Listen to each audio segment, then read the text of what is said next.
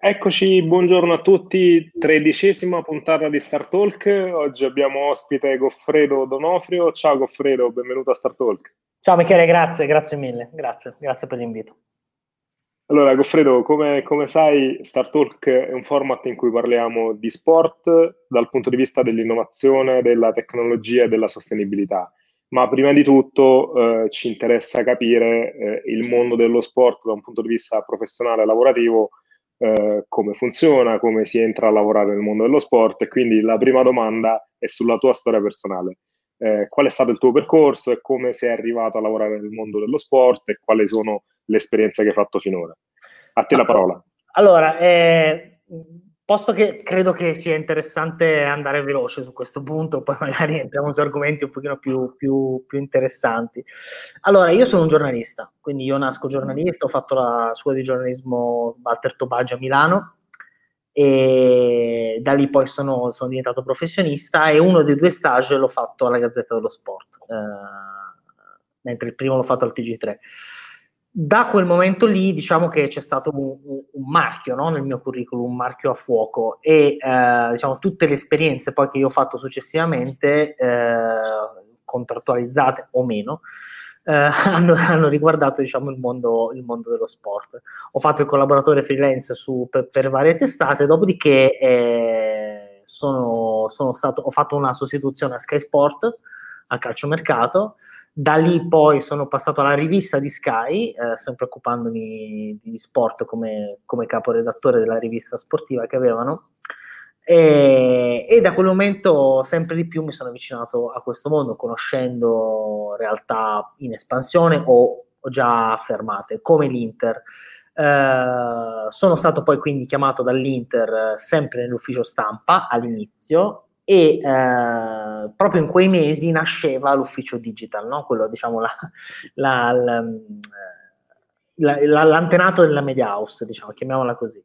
Quindi questo ufficio digital io che ho sempre avuto la passione sì per il giornalismo, sì per lo sport, ma anche e soprattutto diciamo per questi strumenti, eh, ho pensato bene di, di, di virare quella, in quell'aspetto lì, in quell'ufficio lì e quindi piano piano insieme ad altri colleghi eh, abbiamo iniziato a occuparci di comunicazione sportiva digital, no? che, eh, che, all'epoca si parla ormai di sette anni fa.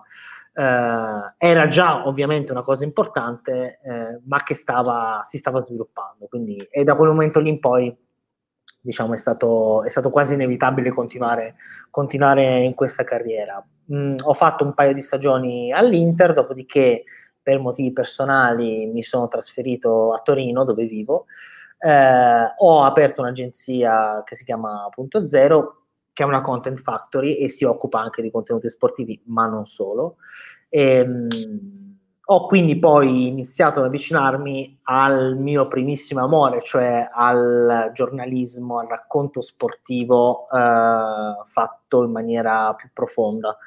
E quindi mi sono avvicinato al genere del documentario sportivo. Eh, ho girato come autore tre documentari sportivi, uno di questi, il primo, è andato in 60 sale in Italia e si intitola Una storia semplice che racconta la straordinaria storia di Anna Rita Sidoti, che era una marciatrice siciliana che, nonostante diverse disavventure, è riuscita a vincere eh, tutto praticamente. Quindi è una storia di una donna, una storia di genere che abbiamo voluto raccontare eh, insieme al regista Garau in maniera autoprodotta che però ha avuto, diciamo, anche grazie a delle campagne di comunicazione efficaci, una grande risonanza nazionale, no? E da quel momento poi il genere documentaristico e sportivo mi ha, mi ha preso dentro praticamente e ho avuto la fortuna di, eh, di girare altri due documentari con una media company londinese che si chiama Sent, eh, la quale poi Media Company londinese con cui ho girato questi documentari, uno su Fabio Quagliarella e l'altro sulla storia calcistica di San Marino, della squadra nazionale di San Marino, ha acquistato il Como Calcio, è il motivo per cui vedi alle mie spalle questo sfondo, e mi ha chiesto di creare una OTT eh, che è Como TV, comotv.com e mh, per accompagnare il racconto della squadra di calcio del Como Calcio appunto e fare in modo che uh, questa società si trasformasse da società di calcio a diciamo media company, no? quello che poi succede anche in categorie superiori. Quindi insomma questo è stato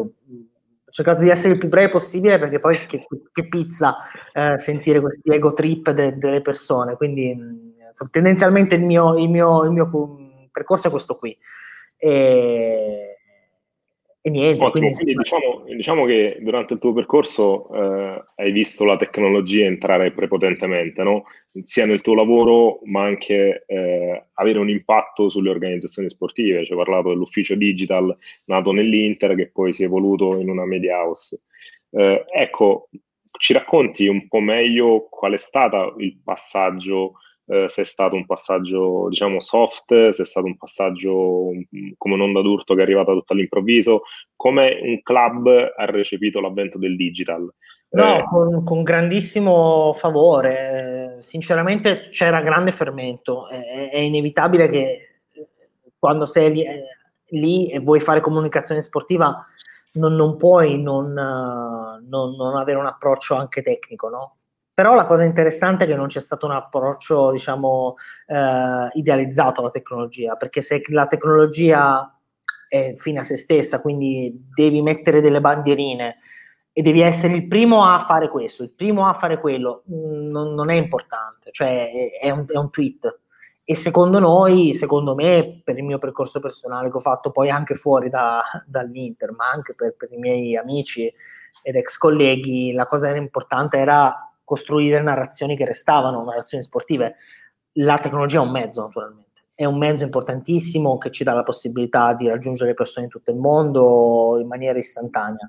Ma non, quello che non, non, abbiamo fatto, che non faccio io assolutamente adesso in un altro ruolo, è quello di, di sottostare diciamo, a, alla dittatura dell'algoritmo. Cioè, la cosa importante è creare un contenuto che vale e quello è fondamentale. Dopodiché ci sono tutte le questioni, diciamo, legate, non so, al data driven o alla tecnologia o al mobile che non possono essere naturalmente ignorate, ma, se, ma il paradigma deve essere opposto, cioè non deve essere la tecnologia prima e il contenuto poi, eh, almeno secondo me e secondo molti degli amici con cui ho condiviso parte del percorso professionale. E quindi quando ci è stato detto, guardate, da oggi proviamo a fare qualcosa, da questo punto di vista, la, ci siamo guardati in faccia, insomma l'abbiamo vista un po' come una benedizione. Poi l'Inter ha avuto un, un, una crescita esponenziale e, e, io seguo tutto con grandissimo affetto, anche perché comunque continuo a collaborare con loro, con altri progetti laterali. Eh, e va bene, e va benissimo. Eh, però è bello, insomma, pensare che, che c'eravamo in un certo senso, no? E cercare di, poi di portare tutta quell'esperienza fuori, che è la cosa più importante, no? Eh, riuscire a rubare un pochino da, da, dai propri maestri, diciamo, l'approccio. Perché poi, vedi, eh, vedi Michele, alla fine eh, quello che io ritengo importante sia riuscire a parlare con le persone. Cioè, l'utente, la definizione di utente non, non va bene per me. A me va bene la, la, definizione di personas nella comunicazione è fondamentale questa cosa, no? cioè avere in mente a chi stai parlando e che cosa deve fare se tu gli dai del valore, se tu gli dai ascolto, se tu gli dai un contenuto, questa persona poi crea affezione e se crea affezione poi fa un'azione, che sia comprare un biglietto allo stadio, comprare una maglietta, comprare un biglietto del cinema, non importa. La cosa importante è che ci sia questo tipo di affezione e lo fai non perché hai l'ultimo video di TikTok eh, fatto in un certo modo, non solo almeno, ma lo fai perché c'è un, diciamo, uno, un gioco di specchi tra io che ricevo le cose sul telefono eh, 24 ore su 24 e tu che, pro, che, produci, che produci valore, produci contenuti. Insomma, questo è diciamo, il mio approccio, che non è non necessariamente quello giusto, anzi, magari no, però insomma è quello, è quello che sto facendo da un po' di anni a questa parte.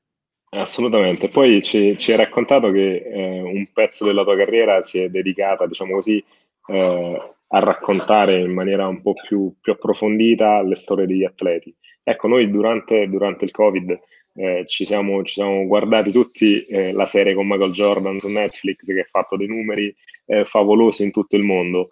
Eh, ecco, quello è un filone secondo me estremamente interessante eh, ancora poco sfruttato e ancora eh, non ben chiaro come entra all'interno delle realtà sportive o comunque nel, nelle strategie di creazione di contenuti da parte degli atleti.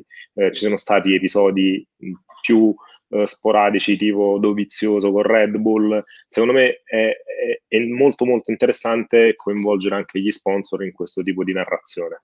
Eh, Assolutamente. Eh, che, che ci hai lavorato, qual è secondo te la prospettiva di questo, di questo genere? Allora, io ti dico, ti dico questo, il, il, ed è uno dei motivi per cui Como TV eh, è, è, un progetto a cui io tengo moltissimo. È la, diciamo, il, il trucco è l'accesso.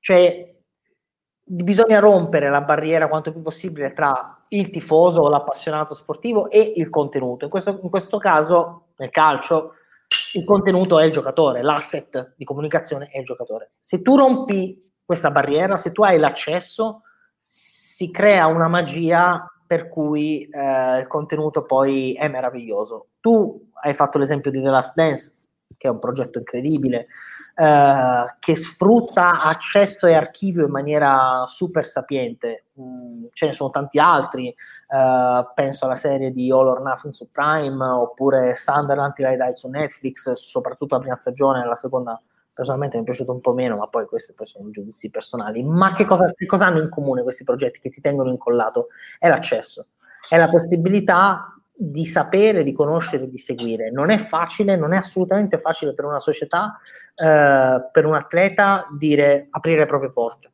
Non lo è. Eh, la Juventus ha fatto la stessa cosa, ha provato a fare la stessa cosa con First Team Juventus che potete ritrovare su Netflix. Questo è un progetto che voleva, tra virgolette, andare a contrastare All or Nothing del, del, del Manchester City uscito qualche anno fa. Se tu vai a vedere eh, in maniera laica, senza, senza tifo, i due progetti, vedi che hanno una forza diversa. Vedi che hanno una forza diversa, ma questa cosa tu lo vedi perché tu capisci che c'è stato un accesso diverso, un accesso diverso ai giocatori, all'allenatore, allo staff. E questa cosa fa la differenza. Questa cosa fa la differenza. E, e torniamo proprio a, a, al discorso di prima. Se tu hai un approccio giornalistico alle cose, riesci a capire il metodo con cui raccontare certe storie. Eh, giornalismo e comunicazione molto spesso si fa, si fa, confusione, sono due mondi che non si vogliono parlare, invece si devono parlare, e come se si devono parlare. Si devono parlare sopra, e, il, e il, diciamo il, il punto di contatto è la tecnologia, è la possibilità no? di raccontare delle storie. Quindi io devo raccontare delle storie, come le racconto e il metodo con cui lo racconto se tu metti insieme tutto, poi alla fine hai, hai, un bel prodotto. Adesso stavo guardando giusto in questi giorni, sempre della serie Horror Nothing del Tottenham, cioè vedi, tu dici Mourinho, l'abbiamo visto in tutte le salse, va bene, però vederlo lì, in quel momento lì, che fa la riunione tecnica, che dice ad Eriksen di restare, e poi Eriksen sa che se ne va, è vero che tu lo sai che se ne va, ma ha una forza diversa, ha una forza diversa vedere una telecamera in uno spogliatoio eh, che è il sogno di ogni appassionato di sport e avere l'intervista post partita. Sono due robe diverse e non, possono, non parlano lo stesso linguaggio. Quindi dal punto di vista del, del, contenuto, della comunicazione e dell'efficacia, il filone che vedo io è l'accesso.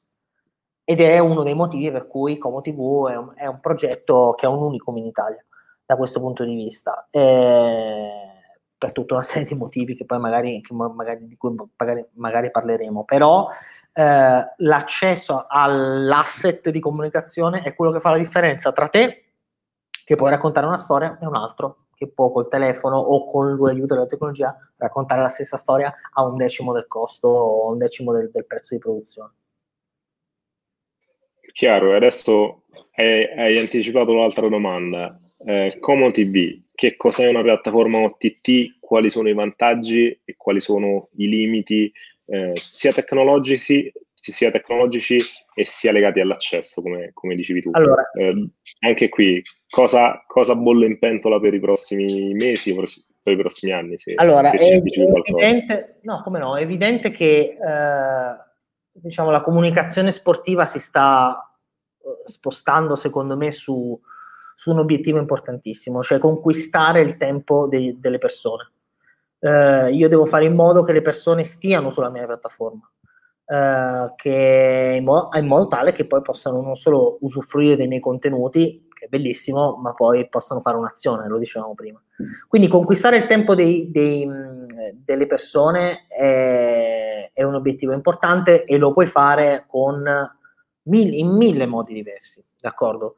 Uh, una delle strategie che adesso sta venendo fuori ma non perché lo sta facendo il Como, ma perché lo sta facendo anche tante altre squadre all'estero soprattutto, è quella di crearsi, diciamo, la propria televisione, che non è la televisione lineare, quindi io accendo, eccetera, ma ho la possibilità sempre, perché la tecnologia non può non essere centrale, eh, di vederla ovunque nel mondo. Il vantaggio di avere una programmazione non lineare è quella di eh, poter variare e soprattutto quella di poter misurare con precisione quello che succede. Cioè noi sappiamo esattamente quello che succede su Como TV, eh, chi ci va, quando ci va, a che ora ci va, da che paese ci va, su che device ci va. Questa cosa è molto importante per noi perché possiamo poi reagire di conseguenza secondo dei contenuti che noi eh, diciamo diamo in pasto ai nostri tifosi o agli appassionati di sport in generale, perché poi Como TV ha anche fatto vedere eh, le amichevoli del Liverpool pre-stagione e tu dici ma c'è qualcosa che non va? E c'è qualche cortocircuito, ma in realtà no, perché se tu pensi che io ho, ho desiderio di vedere la partita del Liverpool campione d'Europa uh, prima che insomma poi ci fosse la finale eh, e, non so vedere, la cerco su Google Liverpool partita friendly match e vado su Como TV e, e al tifoso di calcio di oggi cioè gli interessa poco la piattaforma, gli interessa il contenuto. Quindi il vantaggio dell'OTT è esserci, esserci anche a livello nazionale. Eh, con eh, appunto con queste partite o semplicemente raccontare una città come Como che è una città che ha un, un grande fascino dal punto di vista diciamo internazionale no? Eh, la cosa interessante è che Sent che è diciamo, la, proprietaria, la proprietaria del Como Calcio ha detto chiaro e tondo che l'accesso è illimitato, quindi la, le cose che faccio qua da direttore eh, sono un privilegio per me, per lo staff con cui lavoro. Eh, è vero che sei in Serie C, ma fai delle cose che non, cioè che ti posso garantire che non, non, fai, non, non si possono fare altrove. E già questa è una cosa, è una cosa molto bella. Il, diciamo, il, lo svantaggio è forse per un certo per una certa fascia di età di tifosi che non è abituata a, a, a fruire dei contenuti sul web o su internet in generale. Quindi quella è più difficile da riconvertire, secondo me. È più difficile prendere, mh, riuscire ad acchiappare eh, gli over 50 per dire, 55 e spiegare loro, eh, soprattutto in realtà diciamo di provincia, come può essere Como, eh, spiegare loro che non devi accendere la televisione. Sembra una stupidaggine questa, ma è, è, è, diciamo, è il polso del paese reale del digital divide che esiste. Eh, in conferenza stampa tante volte quando, quando, l'abbiamo annunciata, alcune domande di alcuni colleghi, diciamo un po' age, chiamiamoli così, sono state proprio queste, cioè su che canale la vedo come TV? E eh no, cioè non, non, la vedi su nessun canale perché ha dei costi. E se tu vuoi, diciamo, avere qualità alta, ma costi giustamente contenuti, non sei Sky, non sei, non sei Dazon, non sei, no, Dazon è l'esempio sbagliato, tipo, non sei Sky, non sei Sport Italia, per dire. E quindi la tua televisione deve essere per forza così. Quindi il vantaggio che vedo è, oltre che di accesso e tutte le cose che abbiamo detto, anche, diciamo, di un contenimento di costi che, che fa, fa differenza, assolutamente che notevole. E, e invece eh, tu hai detto il tempo, no? il tempo come, come elemento fondamentale adesso per misurare il successo o l'insuccesso di un'iniziativa. Eh, oggi è sempre più difficile eh, nel mondo del calcio, ma anche nello sport in generale, eh, si sta entrando in competizione con altre forme di intrattenimento che possono essere più o meno legate allo sport, eh, più o meno legate al mondo del calcio tradizionale, diciamo così.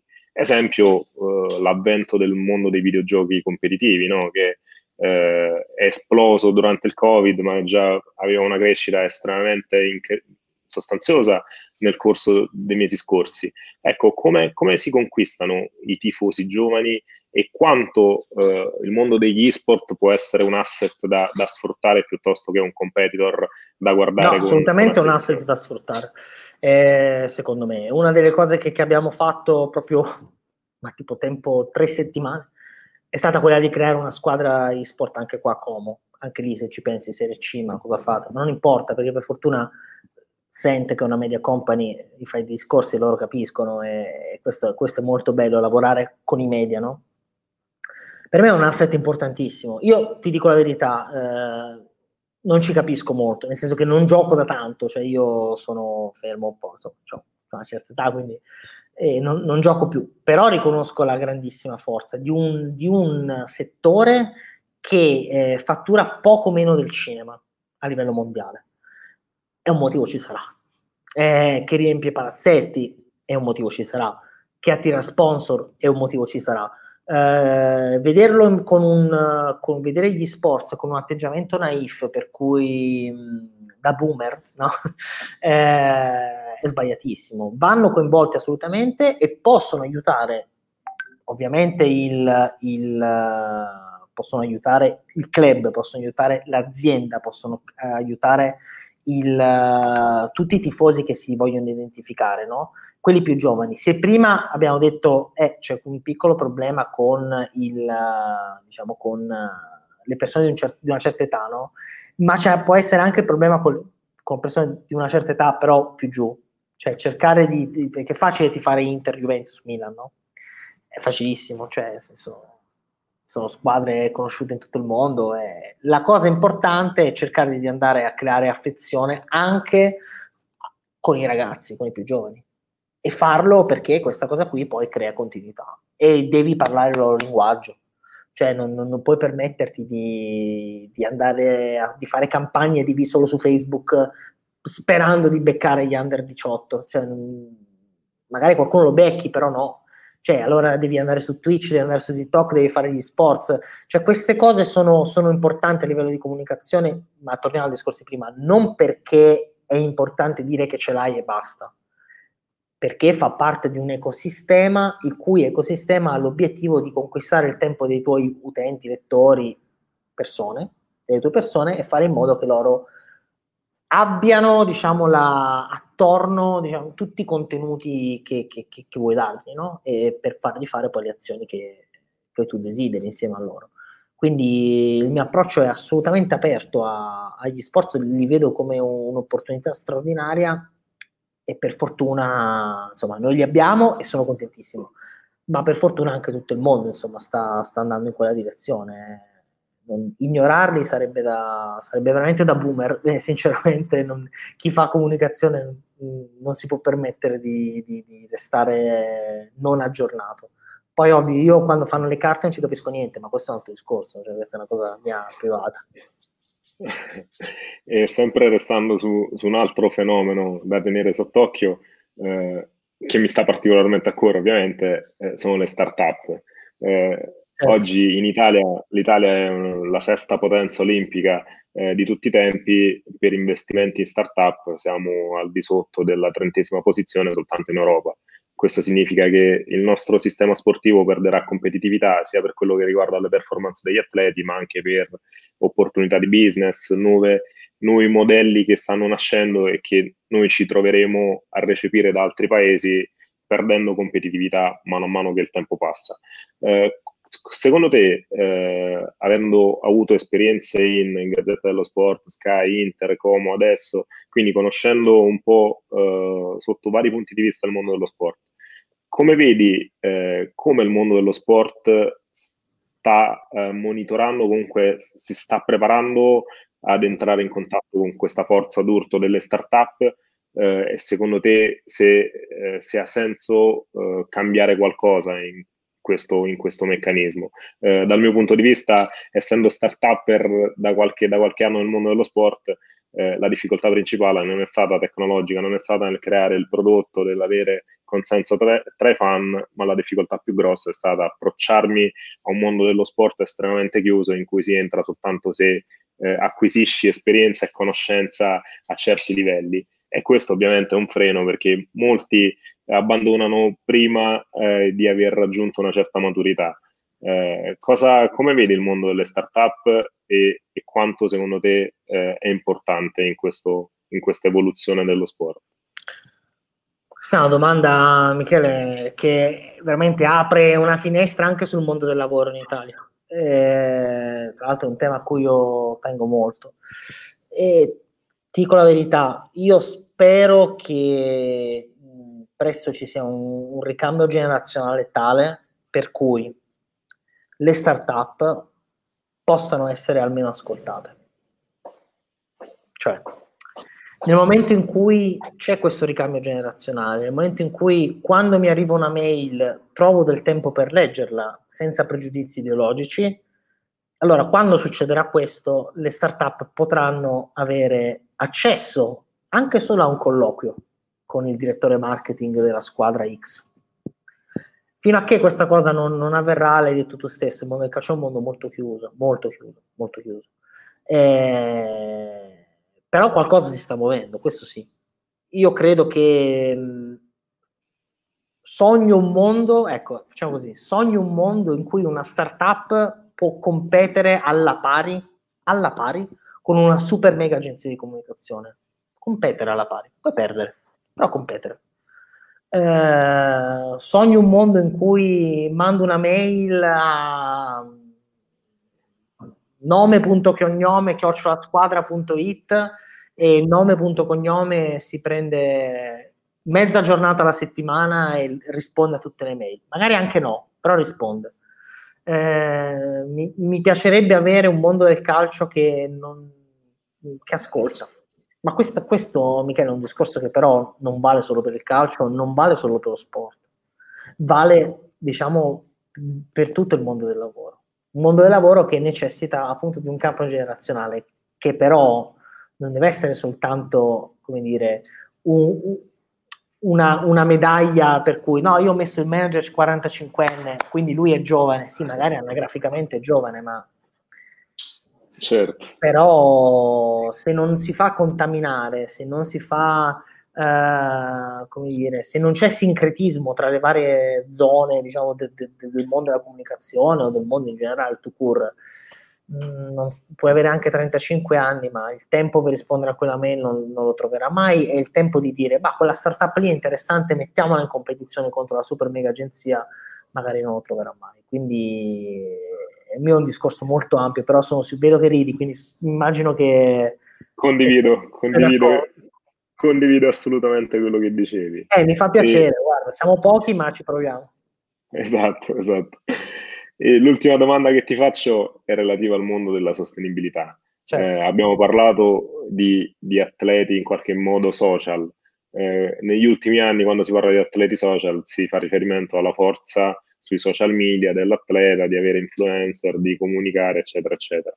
Oggi, secondo me, eh, in questo 2020, eh, ma qual- qualche seme c'era già qualche anno, pre- qualche anno fa, eh, atleta social sta prendendo una connotazione diversa, ovvero l'impatto sociale che l'atleta e il mondo dello sport in generale riescono ad avere.